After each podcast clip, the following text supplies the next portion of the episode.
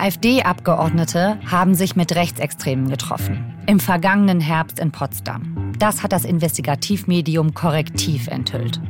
Eine reine Privatveranstaltung Einzelner. So spielt die Partei das runter. Doch Recherchen zeigen, es geht um mehr. Um Verflechtungen bis zur Parteispitze. Katja Riedel hat mit Kolleginnen und Kollegen von der Recherchekooperation von NDR, WDR und Süddeutscher Zeitung weiter recherchiert und zutage gefördert, wer eigentlich dabei war beim Geheimtreffen in Potsdam und warum die AfD ein Problem für die Demokratie werden könnte. Das schauen wir uns heute ganz genau an bei 11KM, der Tagesschau-Podcast. Ein Thema in aller Tiefe. Mein Name ist Viktoria Kobmann. Heute ist Dienstag, der 7. Februar.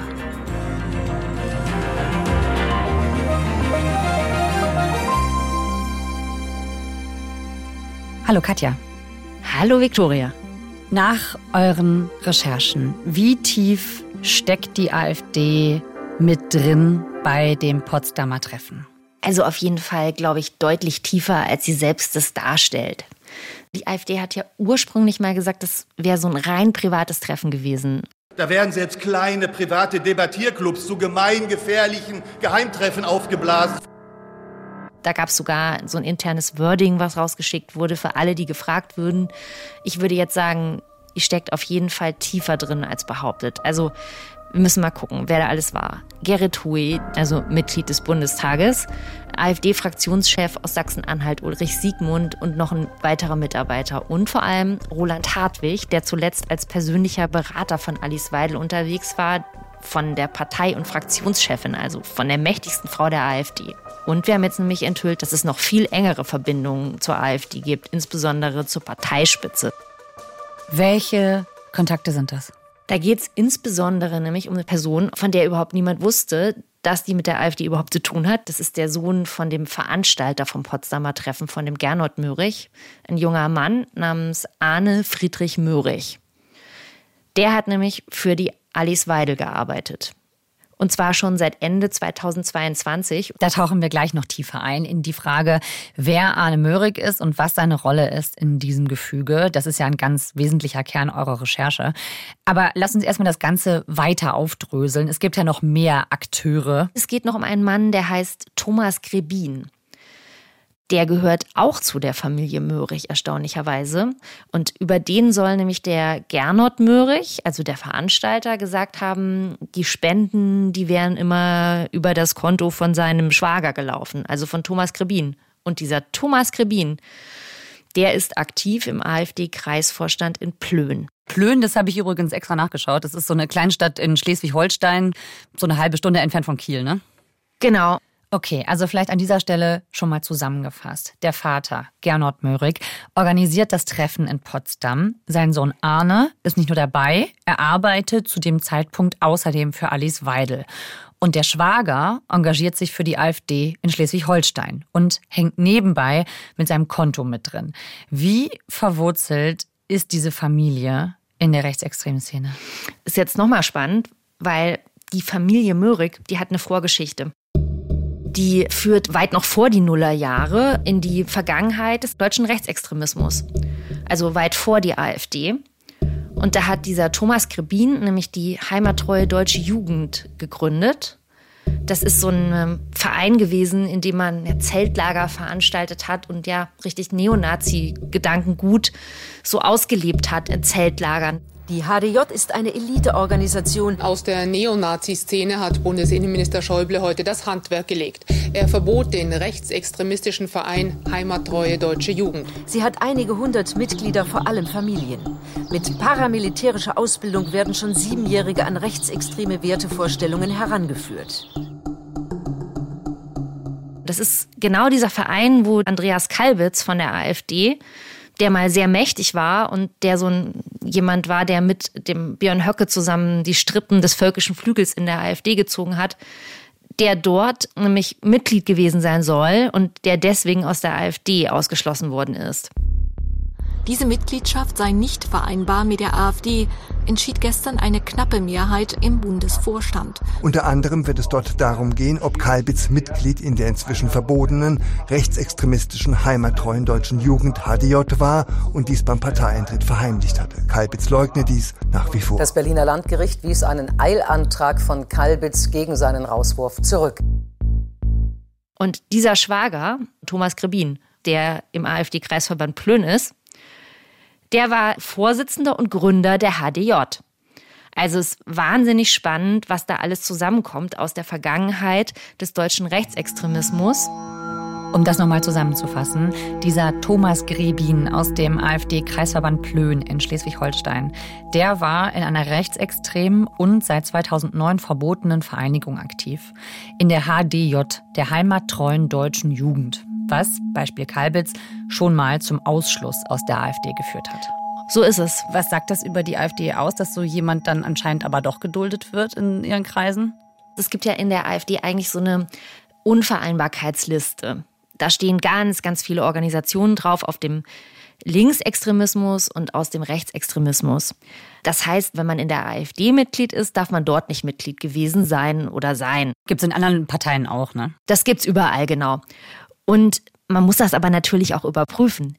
Also erstens muss man natürlich auch ehrlich sein, wenn man wieder eintritt. Ne? Da muss man das angeben, dass man dort Mitglied gewesen ist. Andreas Kalbitz zum Beispiel hat das übrigens nicht angegeben. Der bestreitet ja auch bis heute, dass er jemals dort Mitglied war. Diese HDJ Mitgliedschaft, der Vorhalt nach HDJ-Mitgliedschaft ist unzutreffend. Ich habe dahingehend eine eidesstattliche Versicherung äh, abgegeben.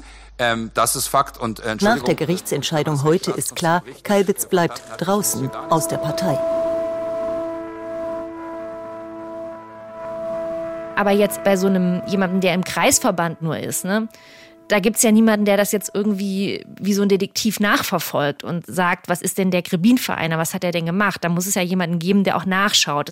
Also wenn man jetzt in dem Kreisverband jemanden hat, der einen reinlassen möchte, dann kommt man auch rein. Was sagt denn die AfD dazu? Also wie äußern die sich jetzt zu Thomas Grebin und der Tatsache, dass er eben in dieser Szene aktiv war und in diesem Verein? Also wir haben tatsächlich auf unsere Anfragen zu Arne Möhrig und dessen Vertragsverhältnis und auch zu Thomas Grebin überhaupt gar keine Antwort bekommen. Das ist auch recht ungewöhnlich, weil also ich selber recherchiere ja auch schon seit sehr vielen Jahren zusammen, vor allem mit meinem Kollegen Sebastian Pittelko vom NDR in der AfD und wir haben schon ganz, ganz viele Skandale recherchiert und auch wirklich unangenehme Fragen der Partei gestellt und dass einem jemand überhaupt nichts mehr gesagt hat. Die Situation hatten wir ehrlich gesagt noch nie. Noch nie. Noch nie. Mhm. Okay. Und der AfD-Bundesvorstand hat nichts gesagt, aber wie ist es denn mit dem Kreisverband in diesem kleinen Städtchen Plön? Haben die was dazu gesagt, ob die das überhaupt wussten, dass der Thomas Kribin da aktiv war? Ja, der wusste von nichts, der Kreisverband, hat er gesagt. Das war die Aussage.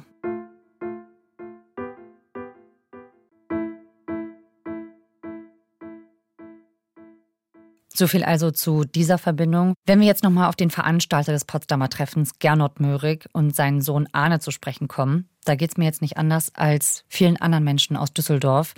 Ich kenne jemanden aus diesem Kreis, Arne Möhrig nämlich, mit dem bin ich zur Schule gegangen. Wir waren nicht befreundet, aber ich glaube, es ist gut, das an dieser Stelle einmal zu erwähnen, aus Transparenzgründen. Ja, also da bist du mir ja schon was voraus. Ich persönlich habe ihn ja nicht getroffen. Ich habe jetzt nur zu ihm recherchiert und ich weiß nicht, vielleicht kannst du ihn trotzdem mir beschreiben, was ist es für ein Typ? Ich kann da eigentlich gar nicht so viel zu sagen, weil ich ihn, wie gesagt, jetzt nicht näher kannte, aber ich weiß, dass, dass andere Mitschüler und auch viele Düsseldorfer jetzt im Nachgang sehr überrascht hat. Welche Rolle spielt Arne Möhrig bei eurer neuen Recherche? Wir sehen da eine interessante Verbindung zwischen dem Treffen, das dann in Potsdam stattgefunden hat, einem Vortrag, der dort gehalten worden ist. Also da ging es um ein Social-Media-Konzept und eine Gründung von einer Influencer-Agentur. Da hatte Netzpolitik schon berichtet drüber. Netzpolitik.org ist ein journalistisches Medium, ne? Genau. Und die hatten eben berichtet, dass Arne Möhrig dort ein Konzept vorgestellt hatte und dass Roland Hartwig in Aussicht gestellt haben sollte, dass dieses Konzept eben auch mit Beteiligung der AfD umgesetzt werden könnte, auch mit finanzieller Beteiligung. Auch hier nochmal, weil es einfach so viele Namen sind. Roland Hartwig, der war bis vor ein paar Wochen offizieller Berater von AfD-Parteichefin Alice Weidel. Und dieser Hartwig, der soll jetzt in Aussicht gestellt haben, sagst du, dass Arne Möhrig für sein Social-Media-Konzept, was genau beauftragt wurde von der AfD? Was wisst ihr da? Was sind da eure Rechercheergebnisse? Dieses Treffen in Potsdam hat ja Ende November stattgefunden. Und siehe da, kurz darauf, im Dezember nämlich, hat tatsächlich Arne Möhrig im Bundesvorstand der AfD genauso einen Vortrag gehalten. Über den Ausgang konnten wir leider nichts in Erfahrung bringen, aber wir haben eine Bestätigung bekommen, dass dieser Vortrag tatsächlich stattgefunden hat. Und das fanden wir doch total erstaunlich. Das fanden wir nochmal eine sehr, sehr enge Verbindung zwischen dem Potsdamer Treffen und der AfD-Spitze. Also das heißt, das könnte auch aus diesem Treffen in Potsdam entstanden sein, dieses Treffen und dieser Vortrag der Impuls zumindest von Herrn Hartwig könnte da entstanden sein. Genau, leider hat sich ja Herr Hartwig auf unsere Anfrage auch nicht geäußert.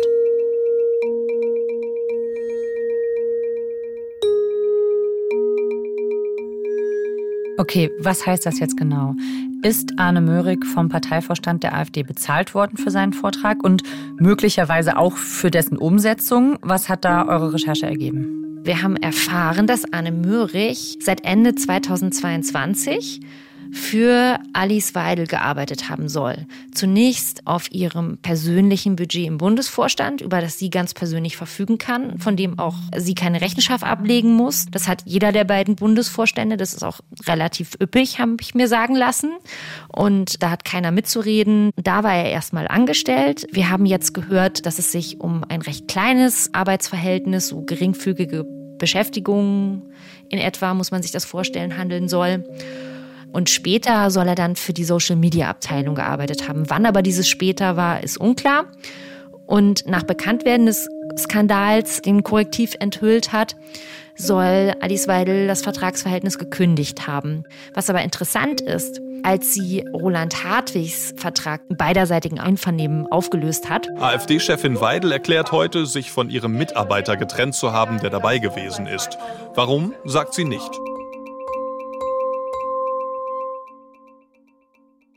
Hat sie nicht gesagt, dass es da noch einen zweiten Mitarbeiter gab. Nämlich diesen Arne Möhrig, den Sohn des Organisators. Ihren äh, sehr wichtigen Mitarbeiter Roland Hartwig, von dem hat sie sich getrennt. Warum hat sie dann nicht auch öffentlich kommuniziert, dass sie sich noch von jemand anders, von einem anderen Mitarbeiter getrennt hat, der bei diesem Treffen war? Das ist eine wahnsinnig gute Frage. Darüber hätten wir mit ihr wirklich auch gerne gesprochen. Aber sie wollte halt wirklich überhaupt gar nicht über diese Sache reden. Also, es war sehr erstaunlich für uns. Lass uns noch mal genauer auf Roland Hartwig schauen, der Referent, der gehen musste. Auch wenn die AfD öffentlich bis heute nicht gesagt hat, warum. Er galt ja auch als einer der Vertrauten um Parteichefin Alice Weidel. Wo war Hartwig denn politisch positioniert innerhalb der Partei? Wo er wirklich von seinem Herzen her politisch steht, das mag ich nicht zu beurteilen. Jedenfalls hat Roland Hartwig von der Lagerzugehörigkeit, als es noch Lager gab innerhalb der AfD, eigentlich eine Position inne gehabt, die eher das gemäßigtere Lager bediente, nämlich in der Auseinandersetzung und in der wichtigen Frage, ob die AfD eher sich mäßigen soll, um eine Beobachtung des Verfassungsschutzes noch abzuwenden oder ob sie sich weiter radikalisieren soll und sagen soll, ist eh egal, wir werden eh beobachtet und wir suchen gleich unser Glück darin, dass wir die sind, die sich nicht zähmen lassen. Da war er auf der Seite, wir wollen das abwenden und hat die sogenannte AG Verfassungsschutz geleitet.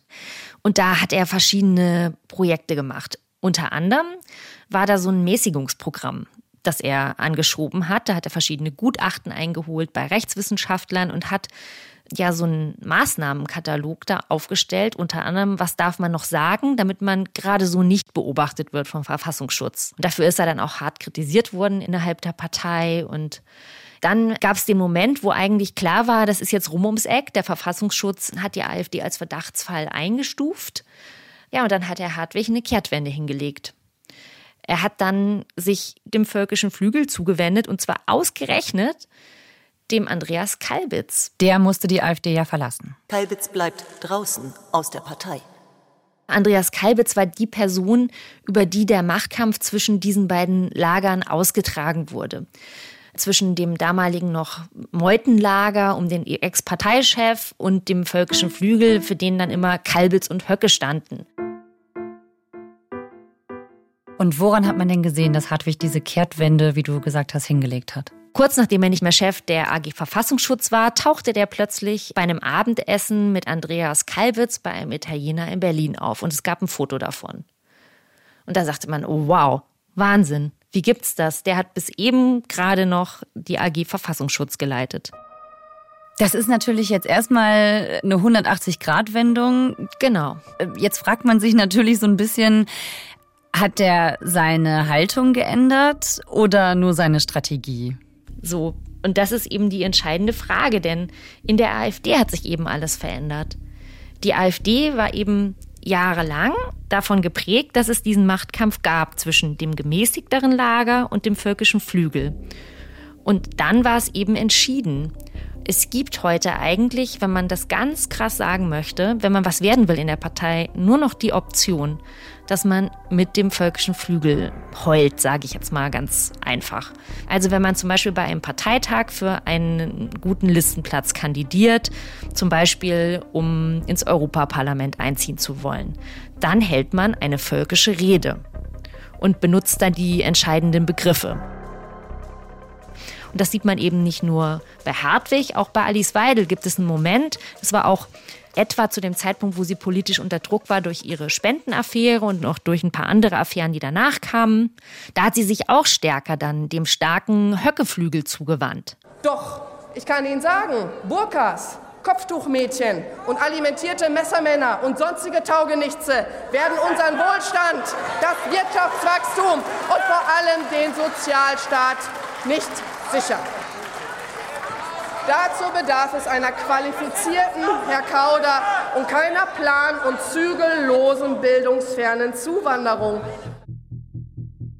Was meinst du denn, wie realistisch ist das, dass sie von diesem Treffen in Potsdam nichts gewusst haben soll? Naja, persönlich frage ich mich auch, ist das wirklich realistisch? Beweisen kann man ihr da überhaupt nichts, würde ich sagen. Jetzt hat diese Recherche von Korrektiv ja bundesweit große Reaktionen ausgelöst. Recherchen haben alle Parteien aufgeschreckt. Über die heftige Debatte, die da. Die Feinde der Demokratie, die dort in ekelhafter Weise auf dem Kriegsfuß mit unserer freiheitlich-demokratischen Grundordnung. Proteste, viele Demonstrationen, auch einen immensen öffentlichen Druck. In diesen Tagen Zehntausende. Für die kommenden Tage sind zahlreiche weitere Demonstrationen. Mit so vielen Teilnehmern hatten die Veranstalter nicht gerechnet. Inwiefern hat die Partei sich jetzt eigentlich dazu verhalten? Gab es da sonst noch mal irgendeine klare Distanzierung von der Partei aus? Nee, man hat das ja eigentlich systematisch auch klein geredet, ne? Was ja von der AfD-Seite gemacht wird, ist, dass man sagt, ja, Remigration, das wollen wir. Was sie natürlich sagen, ist, wir wollen jetzt keine Leute, die einen deutschen Pass haben, abschieben. Aber äh, grundsätzlich sind wir für Abschiebungen. Sie lehnen sehr dieses Framing Geheimplan ab, sagen, es ist ja gar nicht geheim, sagen, es ist sehr aufgeblasen. Das ist so das, was äh, die AfD erzählt. Nach dem Motto, das wird alles, es ist alles übertrieben. Es gibt in der AfD eine ganz krasse Wagenburg-Bildung. Die AfD hat sich ja über Jahre ganz fürchterlich gestritten und immer wenn sie aber angegriffen war, dann war sie so einig wie nie. Und das sieht man in einigen Teilen schon auch. Also zum Beispiel, dass jetzt eine Weidel, obwohl sie ja dann schon doch ganz schön im Feuer stand, durch diese Sache mit dem verschwiegenen Mitarbeiter, mit dem Mörich, das würde in mancher Partei durchaus mal vielleicht eine Rücktrittsforderung hervorrufen. Bei ihrem Auftritt jetzt im Bundestag wirkte die AfD-Fraktion sehr geschlossen. Panik macht sich breit. Man kann ihre Angst geradezu riechen. Gerichtet an die Ampel. Der Grund für die Panik sollen die hohen Umfragewerte der AfD sein. Die Recherchen von Korrektiv nennt Baumann eine hinterhältige Kampagne von Politikern und Journalisten der abgewirtschafteten linksgrünen Klasse. Lass uns noch eine weitere Vernetzung von der AfD anschauen, die jetzt bekannt geworden ist bei diesem Treffen in Potsdam. Da war ja auch Martin Sellner dabei. Das ist ja so das bekannteste Gesicht von der identitären Bewegung. Also das ist ja eine junge, offen rechtsextreme Organisation.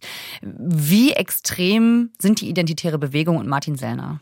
Ja, Martin Sellner ist ja sowas wie der Posterboy, ne? Ich muss sagen, als wir mit unserer Recherche damals begonnen haben, da war schon Sellner eine der bekanntesten Personen damals. Der war auf Konferenzen beim Compact Magazin, wo sich die Szene getroffen hat. Und er war der Vernetzer. Er ist ja Österreicher. Der war der, der dann aus Österreich mal anreiste und den Deutschen irgendwie erklärt hat, äh, wie man das, wie man das zu machen hat. Und wie vernetzt ist die AfD mit der identitären Bewegung der IB? Ganz besonders die Jugend der AfD ist sehr stark vernetzt. Das sieht man zum Beispiel auf deren Jugendkongressen die junge Alternative dort, die zeigt sich dann mit verschiedenen Verlagen und Vertretern. Man zeigt sich miteinander. Man kann das teilweise gar nicht so richtig unterscheiden. Also dazu gehört auch ein bestimmter Stil, wie man sich kleidet. Es ist stark angelehnt so ein bisschen an dem auch linken Hipster-Stil. Also es sieht teilweise einfach gleich aus. Aber wenn du sagst, das ist äh, längst gang und gäbe, dass die sich so vermischen, dass die kaum noch zu unterscheiden sind, dann ist es ja eigentlich gar nicht so eine Überraschung für dich wahrscheinlich, dass Martin Sellner bei diesem Treffen in, in Potsdam dabei war. Nein, war es auch nicht. Nein. Unter anderem gab es ja vor Jahren schon die Schlagzeile, Martin Sellner bekam Gelder von dem Christchurch-Attentäter. Hier kurz ein Hinweis dazu. Martin Sellner sagt, er wusste nicht, dass das Geld von dem Attentäter kam. Der Sebastian und ich haben damals gemeinsam noch mit anderen Kollegen eine Berichterstattung gemacht. Wir hatten zugespielt bekommen geheime Kontounterlagen von Martin Sellner. Da war übrigens auch drin, dass Sellner unter anderem Geld von AfD-Lern bekommen hatte, Spenden. Ähm, also wir hatten uns alle schon wahnsinnig viel mit Sellner beschäftigt.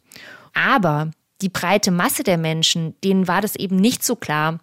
Und das Besondere an diesem Treffen in Potsdam ist, glaube ich, erstens, die waren da ja, also man war da mal drin, man war dabei, man konnte jetzt mal erfahren, wie die miteinander reden, wenn sie glauben, sie sind unter sich. Es ist sehr viel greifbarer als eine Kontobewegung, ne? Es ist einfach mal so eine Verdichtung von allem. Für mich kommt da einfach bei diesem Treffen in Potsdam alles zusammen von Dingen, die ich ja ganz oft schon von meinen Quellen gehört habe. Ich habe ja auch ganz oft schon von solchen Treffen gehört.